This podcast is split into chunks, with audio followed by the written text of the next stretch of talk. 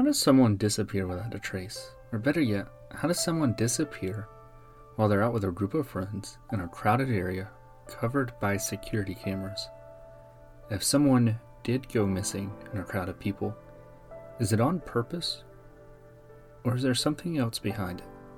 I'm your host, Coy Atkins, and this episode of Crime Nerds covers the story of Michael Van Zandt.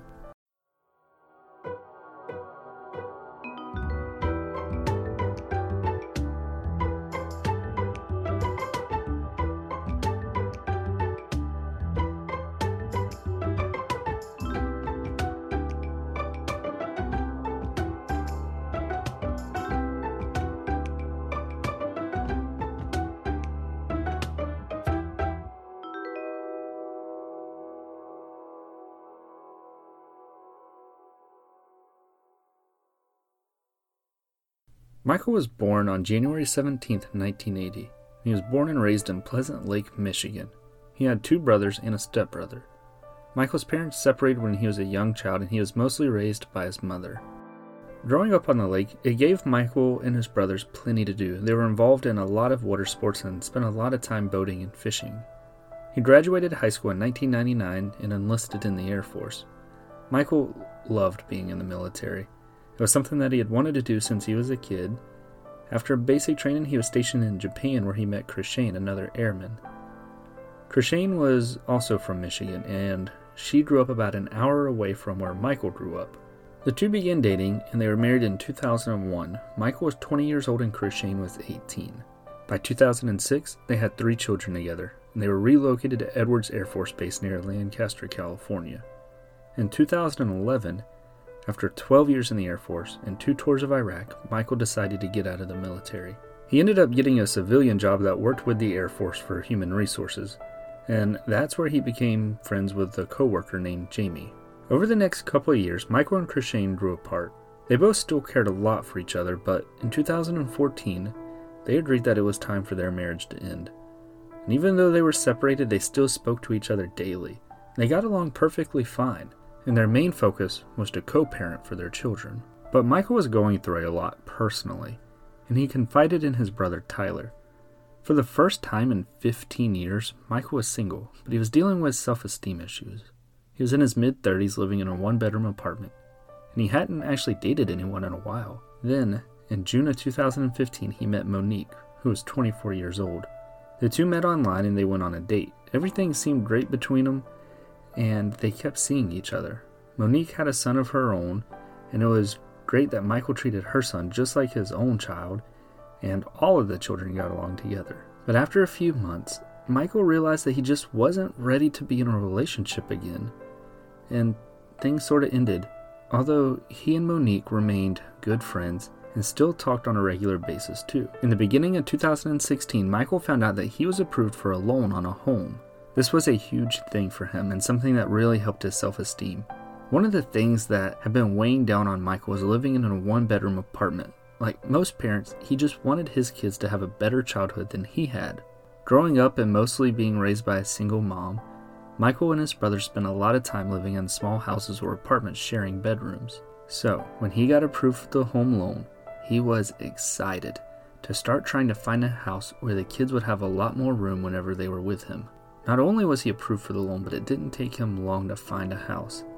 After putting in an offer, he was supposed to move into the house at the end of March. On March 16th, Michael had lunch with his three children. They finished lunch around 3 o'clock and he dropped them off at Krishane's house. That night, Michael had plans with Jamie and some of her friends. They were going to go to Hermosa Beach and watch a UFC fight at a bar. Hermosa Beach was about a 2-hour drive for Michael. And on this drive, he started making a series of phone calls. He talked to both of his brothers, Tyler and Charles, and then he called Monique, who was in Las Vegas for the weekend. And these phone calls, there was nothing really, anything that stood out to anybody. It was just small talk and catching up with people. Once Michael arrived in Hermosa Beach, he parked his car in the parking garage to the hotel that Jamie and her friends were staying at. Around 7 that night, he took an Uber to a bar called The Underground. Michael met up with Jamie and her friends, who were already at the bar drinking. This was his first time meeting this group of friends, so he was introduced to everyone, and then they all began drinking and watching the fights together. Once the fights were over, they decided to go bar hopping around Pier Plaza, which is a popular nightlife area for Hermosa Beach. Around 10:15 p.m., the group went to a bar called American Junkie. Michael had to use the bathroom, so he told Jamie that he was going to use the bathroom in the liquor store right next door, and then he would be right back. Michael left the line and he walked into the liquor store. At the time, no one knew this, and there was no way that anyone could have known this. But that would be the last time that anyone saw Michael Van Zandt. Jamie and her friend stood in line for a little bit longer. The line wasn't moving too much, so they decided to go to a different bar, which was the bar right next to American Junkie. Jamie sent Michael a text telling him that they were going. When she didn't hear from him after a few minutes, she sent a few more texts. There was still no word from Michael, so Jamie called him a few times, but each call went straight to voicemail. Even though Hermosa Beach was 2 hours from where Michael lived, he was familiar with the area and he had gone there often to hang out with other friends. So Jamie figured that there was a chance Michael ended up running into someone he knew and went off with them. So after a couple of hours, Jamie and her friends called it a night and went back to the hotel. The next morning, on Sunday, back at the hotel, Jamie realized that Michael never returned to the hotel, and his car was still in the parking garage. There were still no replies to the text messages, and his phone was still going straight to voicemail. Now, Jamie was starting to become a little more worried. She began calling local hospitals, but no one had him. Then she thought that maybe he was drunk and he did something stupid and got picked up by the cops. So she started calling around the jails, but he wasn't there either. Jamie wasn't the only one having a difficult time reaching Michael. Monique tried to text him a few times, but there was no response. His brother Tyler tried to call him, and it went straight to voicemail. Jamie went to Michael's house to see if somehow he made it back home. The following day was Monday, March 7th, and there were two things that happened that really put everyone on edge. Michael was supposed to go to a dentist appointment with one of his kids. He was the one that had the insurance paperwork for them to get the dental work done. But that appointment came, and Michael didn't show up. Krishane tried to get a hold of him, but his phone was going straight to voicemail. Then Jamie showed up to work, and Michael wasn't there. She was already worried about him enough, but him not being at work made things even more real.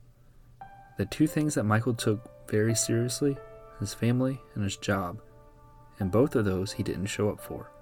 So Jamie went and filed a missing persons report. Initially, Jamie was told that she couldn't file a missing persons report until a certain amount of time had passed. As frustrating as that was, it didn't stop Michael's friends and family from looking for him. When Michael's brothers, Tyler and Charles, found out that he was missing, they both immediately hopped on a plane and flew to California. Everyone that was close with Michael began posting on social media, telling the story of how he went missing and asking for help from anyone that may have seen or heard anything. Quickly, the posts were shared one after another, and Michael's story went viral. People from all over the country were trying to reach out and help. On Tuesday, Tyler, Charles, Krishane, and Monique, they met with detectives with the Hermosa Beach Police Department, and a missing persons report was filed. The detectives started with interviewing Jamie and her friends. They wanted to get a timeline of events on the night that Michael went missing. They wanted to see how he was acting. Did anything seem off? Jamie had a cell phone video of Michael joking around with everyone during the fight, and everyone was getting along great. Investigators then pulled Michael's cell phone records. His phone last pinged on a cell phone tower in the downtown Hermosa Beach area around 9:45 that Saturday night.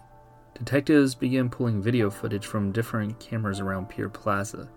And there were a lot of cameras, but there were also a lot of people out walking around, in and out of restaurants, bars, and other businesses, or just standing around. And while detectives were doing their thing, Michael's friends and families, they weren't sitting around waiting for answers. They hit the streets around Pier Plaza, and they began passing out hundreds and hundreds of flyers and posting them in businesses. And it wasn't long before local news stations got wind of Michael's disappearance, and they began running segments where they interviewed his friends and family. In all of the chaotic, grainy, black and white video footage, Detective Draws was able to find Michael, Jamie, and her group of friends standing in line for the American Junkie bar. Just as she described, Michael is seen on the video telling Jamie something. He then turns and walks toward the liquor store. Then, someone is seen a little while later around 11:45 p.m. that matches Michael's description. But he didn't go to the American Junkie bar.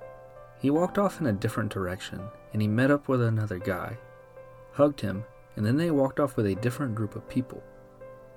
As detectives were studying this mysterious guy, they realized that he looked similar too, and he looked a lot like Randall, who was a guy that was in Jamie's group of friends. So police, they have a lot of questions for Randall. Then things started looking a little more suspicious. Detectives tried multiple times to get a hold of Randall, but they couldn't find him. They called him multiple times and left him multiple messages for him to call back, but he wasn't returning their calls. Then, after 2 days of trying to find Randall, he finally called them back. Detectives started with just asking him about things that happened that night, and he had the same story as everyone else. But then when he was asked if he met up with Michael later that night, he said that he didn't. He denied all of that. So police went back and they analyzed the video more. And coincidentally, a guy that matched Michael's description happened to be in the same area and walked up to a guy that looked very similar to Randall. But police were able to determine that it was not Michael and it was not Randall. The search for Michael then began moving towards the other end of Pier Plaza, towards the beach. Michael's friends and family searched up and down the beach. They used metal detectors to search for anything that may have been dropped in the sand, like his keys, wallet. They hired a helicopter to fly back and forth over the beach looking for a body in the water, but after hours and hours they came up empty.